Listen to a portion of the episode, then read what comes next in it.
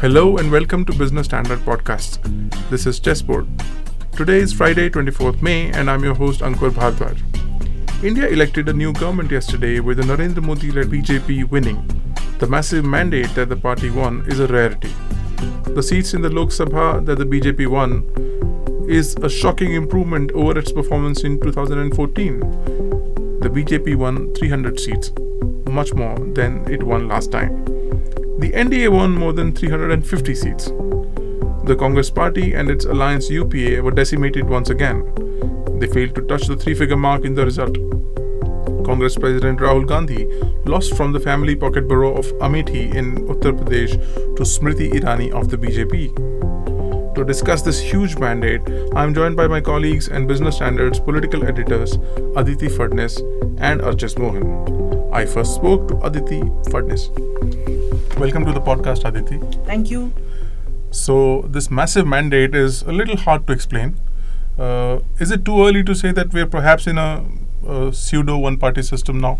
No, no, I don't think that's accurate at all. There are uh, many states, uh, namely uh, Andhra Pradesh, uh, Punjab, uh, including Tamil Nadu and Kerala, where the BJP has a marginal or no presence uh, in terms of the Lok Sabha rep- representation. So uh, there there are multiple parties. There are uh, parties which in UP which have uh, which represent a pushback for the BJP. So I think it would be wrong to say that there are no challengers to the BJP. They have uh, decreased in number definitely, but I- I'm not seeing a vacuum in the opposition. Uh, in hindsight, perhaps people will say, and analysts will write that it was obvious. Uh, the the uh, the indications were there for everyone to see, but this kind of popularity that Narendra Modi now enjoys, perhaps surpasses anything else that this country has seen before. Well, uh, it still does not touch the the figure of 400 plus that uh, Rajiv Gandhi got uh, after Indira Gandhi's assassination. Uh, in terms of numbers uh, and in terms of popularity, certainly we had everyone had predicted that uh, the BJP would return to power.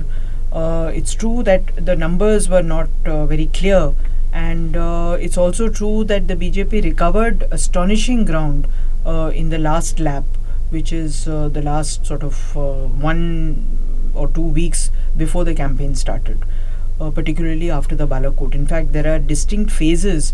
Uh, obviously, this uh, more research needs to be done in terms of in by by way of data on how much popularity the BJP garnered before Balakot, after Balakot, after Abhinandan's capture, and after his return.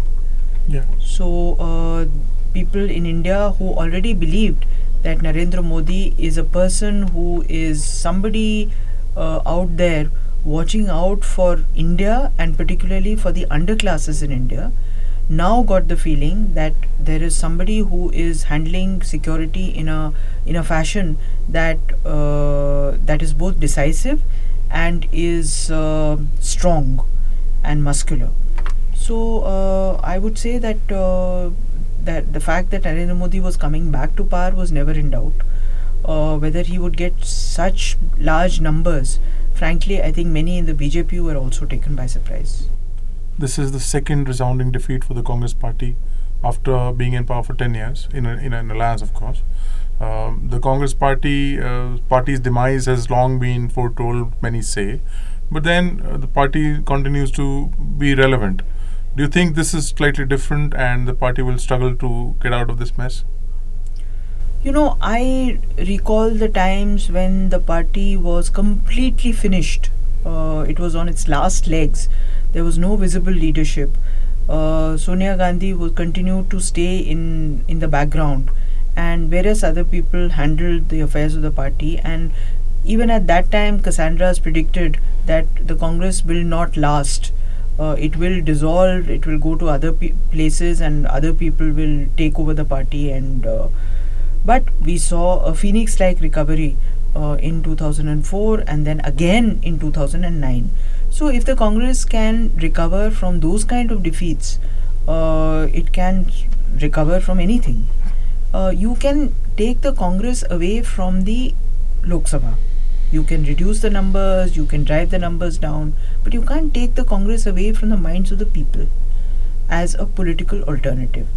Uh, and I don't think, uh, as analysts or as political activists or as anyone, we should uh, uh either write off or sneer at uh, a, a, a, definite and a very distinct ideology uh, which the Congress continues to represent till today.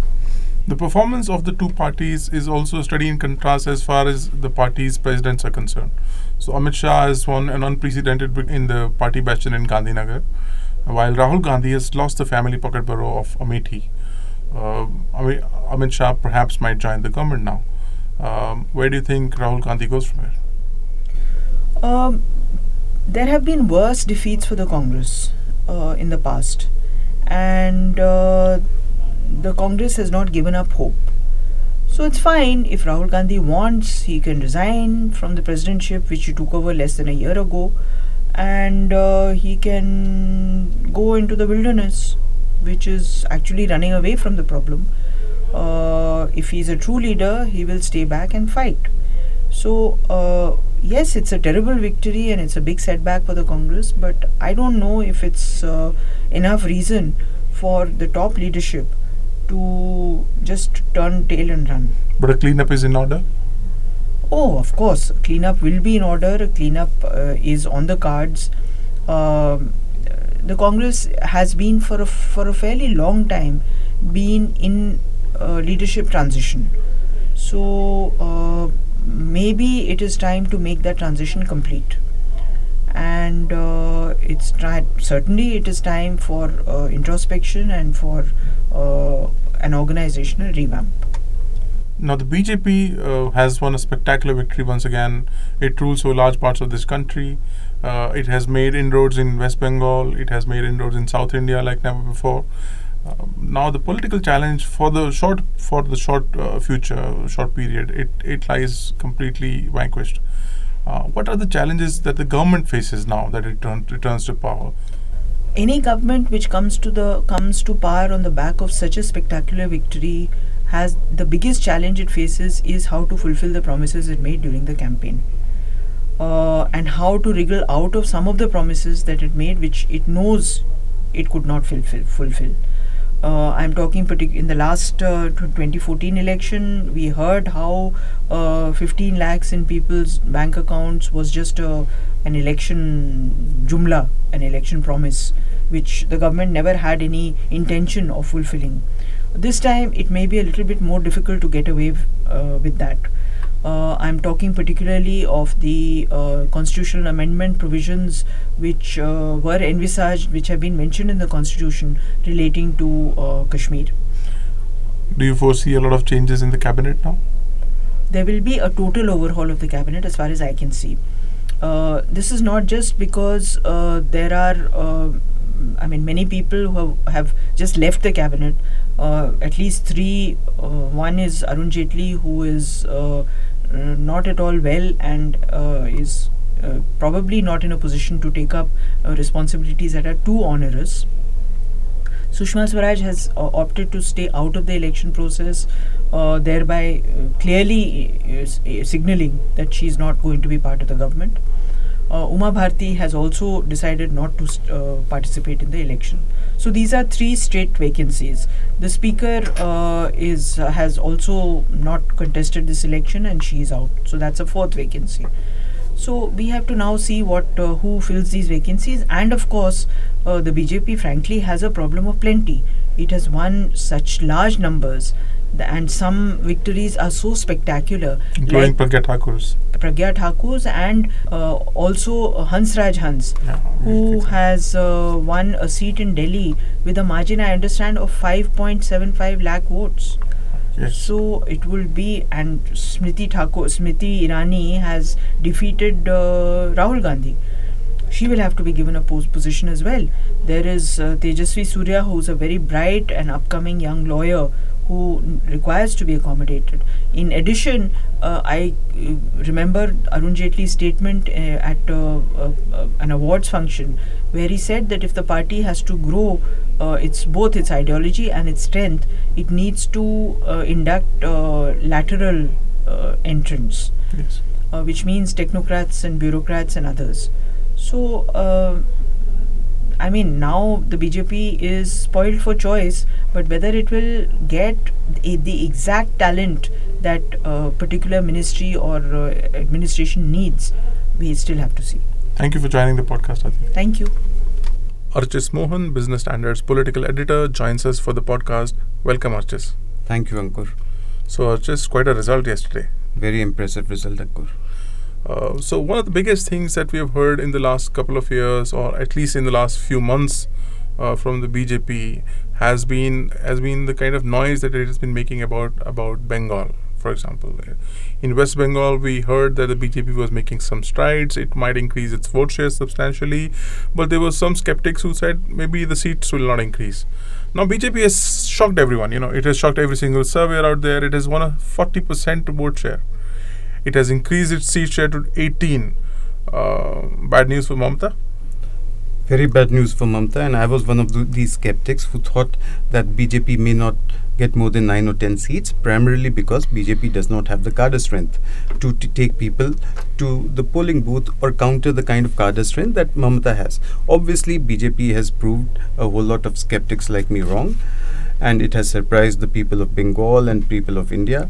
Uh, I think the point here is to look at the panchayat elections, which happened a couple of years back, and the kind of allegations of repression that the Mamata government faced, which forced a whole lot of people who were not supporters of Trinamool Congress to, to join hands, which meant people who supported the Bharatiya Janata Party, people who have been cadres of the left parties, particularly the Communist Party of India Marxist, and people who have supported uh, the Congress, apart from the areas where Congress is strong. So you would say that it was a kind of a revolt against repression. I would say it was a kind of re- revolt ag- of whoever was against Mamta Banerjee and who faced the brunt of Mamta Banerjee's ca- cadres against her government. The other big state in India, the state of Uttar Pradesh, BJP had swept the state in 1970 in, in, in 2014. Um, in 2019, everybody assumed that at least the Gathbandhan will, will push push it back uh, strongly, but good Gathbandhan did push it back a bit, but the BJP still managed to kind of sweep, the state. So, if you look at the arithmetic of 2014, it was argued that if SP and BSP were to come together, they are around 42% vote share even in 2014, and the BJP's vote share in 2014 was 42.3%. Now, what has happened is that the SP vote and BSP vote share has struggled to be around 38 39%. They've dropped a couple of percentage points. But the BJP vo- vote share, which was 42.3% in 2014 and dropped to 37 38% in 2017 assembly elections, has increased to nearly 50%. Now, Now, that's 50% is an unbeatable number. that's a staggering number. I mean, uh, one one can only say kudos to the BJP to have accomplished this, and it seems to me, uh, and I think you know um, UP as well as I do, uh, a case of counter consolidation, and we have seen this in Gujarat as well. The BJP under Amit Shah and Mr. Modi uh, tries to consolidate a whole lot of castes and a religious group, particularly Hindus, with itself. And if there are castes which are not amenable to the BJP's message, they are kept out. So in Gujarat, you have tribals and Muslims who are kept out of the BJP's consolidation. In Haryana, you have Jats who have been kept out. Similarly, in UP, we, we, we see that the Jatavs, uh, uh, quite a lot of Yadavs, and Muslims have been kept out of this uh, that that consolidation, and there's this counter consolidation of non-Yadav uh, OBCs, non-Jatav Dalits, and and and rest of the Hindus. Now, there was criticism of of some opposition parties, particularly the Congress, that maybe they should have struck an alliance in Uttar Pradesh. Looking at these numbers, a 50% vote share for the BJP in Uttar Pradesh, it seems unlikely that any alliance could have stopped it. Uh, if you look at the Congress vote share, I think it's around six percent. So theoretically, one can argue that you know the, the, the SP BSP uh, alliance with the Congress could have re- reached up to 45%. But if you look at it carefully, uh, a whole lot of the seats, the Congress vote share collapsed. It was 1%, 0.2%, 0.1%, 2%. Because the Muslims probably backed the Gathbandhan Exactly, that, that's my point. So, so in spite of that kind of consolidation, that Muslims having clarity that they'll do strategic voting, tactical voting, and will not support the Congress. Despite all of that, the BJP has won. So, yes, you're right. Uh, similar questions about not having an alliance were raised about Delhi. And Delhi also has seen unprecedented sweep. Uh, the BJP has won the same number of seats, but the vote shares are staggering. I mean, uh, in some cases, they go up to 60 65%. Uh, what explains this? I mean, this is not just uh, the BJP keeping a community out of, of a particular social alliance. So, Ankur, yes, you know, the easiest thing, as some people have been arguing, this is the victory of Hindu nationalism. And I completely disagree with that. I, I seriously think that the opposition, the Congress, the Samajwadi Party, they do not have at least at the time being a credible leadership to take on Mr. Narendra Modi, who's thought to be very credible among the people of this country, particularly the poor. They believe whatever Mr. Modi has promised, he'll deliver that. They believe in his message. They do not believe in, in the, the, the similar message if it were to come out of the mouths of Mr. Rahul Gandhi or Mr. Akhilesh Yadav or, or somebody else. So if you look at it, uh, a whole lot of opposition leaders and uh, uh, uh, and opposition parties have become have been decimated. However, there are some who have bucked this trend, and my theory is that wherever that opposition leader still has a connect to the masses, still has credibility, they have won.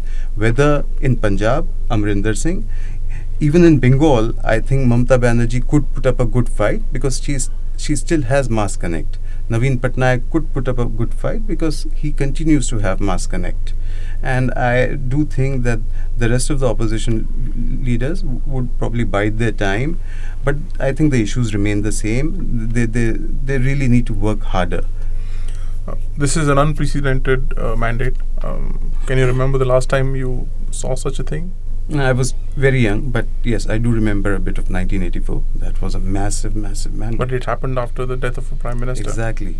Again, you're right that you know that mandate had had a context. Mr. Rajiv Gandhi was not the natural leader of the Congress party. Uh, there was a sense of sympathy towards him that Mrs. Gandhi was assassinated.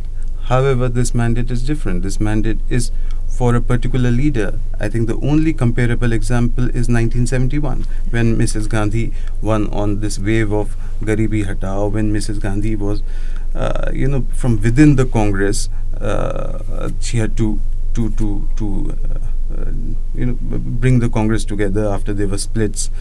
Uh, and there were detractors. And, and even in 1971, the opposition was to a fairly large extent cohesive. It was it was kind of working together. Yes, yes. You know, it, it, happened in the wake of uh, Ram Manohar coinage of anti-congressism, and in 1967 there was this experiment of Sanyukt Vidhayak Dal, where for the first time uh, sev- several opposition parties, including the Socialists, uh, the Janasangh, and, and, and even the communists, worked together in some of the states and formed even if temporary, formed the first ever non-Congress governments after the 1957 uh, government in Kerala of the communists. Ah. Thank you for your input, Archis. Thank you for joining the podcast. Thank you. So that was this week's episode of the Chessboard. We hope you enjoyed the discussion on the results of the Indian General Elections 2019. Join us again next week as we discuss the latest in Indian politics. Subscribe to Business Standard Podcast on Google Podcasts or Spotify for the latest in the worlds business, economy, markets, politics, and sports. This is your host Ankur Bhardwaj signing off.